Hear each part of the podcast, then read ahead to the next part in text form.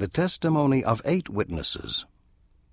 Be it known unto all nations, kindreds, tongues, and people, unto whom this work shall come, that Joseph Smith, Jr., the translator of this work, has shown unto us the plates of which hath been spoken, which have the appearance of gold, and as many of the leaves as the said Smith has translated, we did handle with our hands.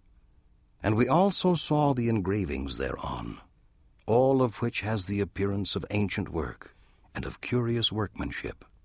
And this we bear record with words of soberness, that the said Smith has shown unto us, for we have seen and hefted, and know of a surety, that the said Smith has got the plates of which we have spoken. And we give our names unto the world, to witness unto the world that which we have seen. And we lie not, God bearing witness of it.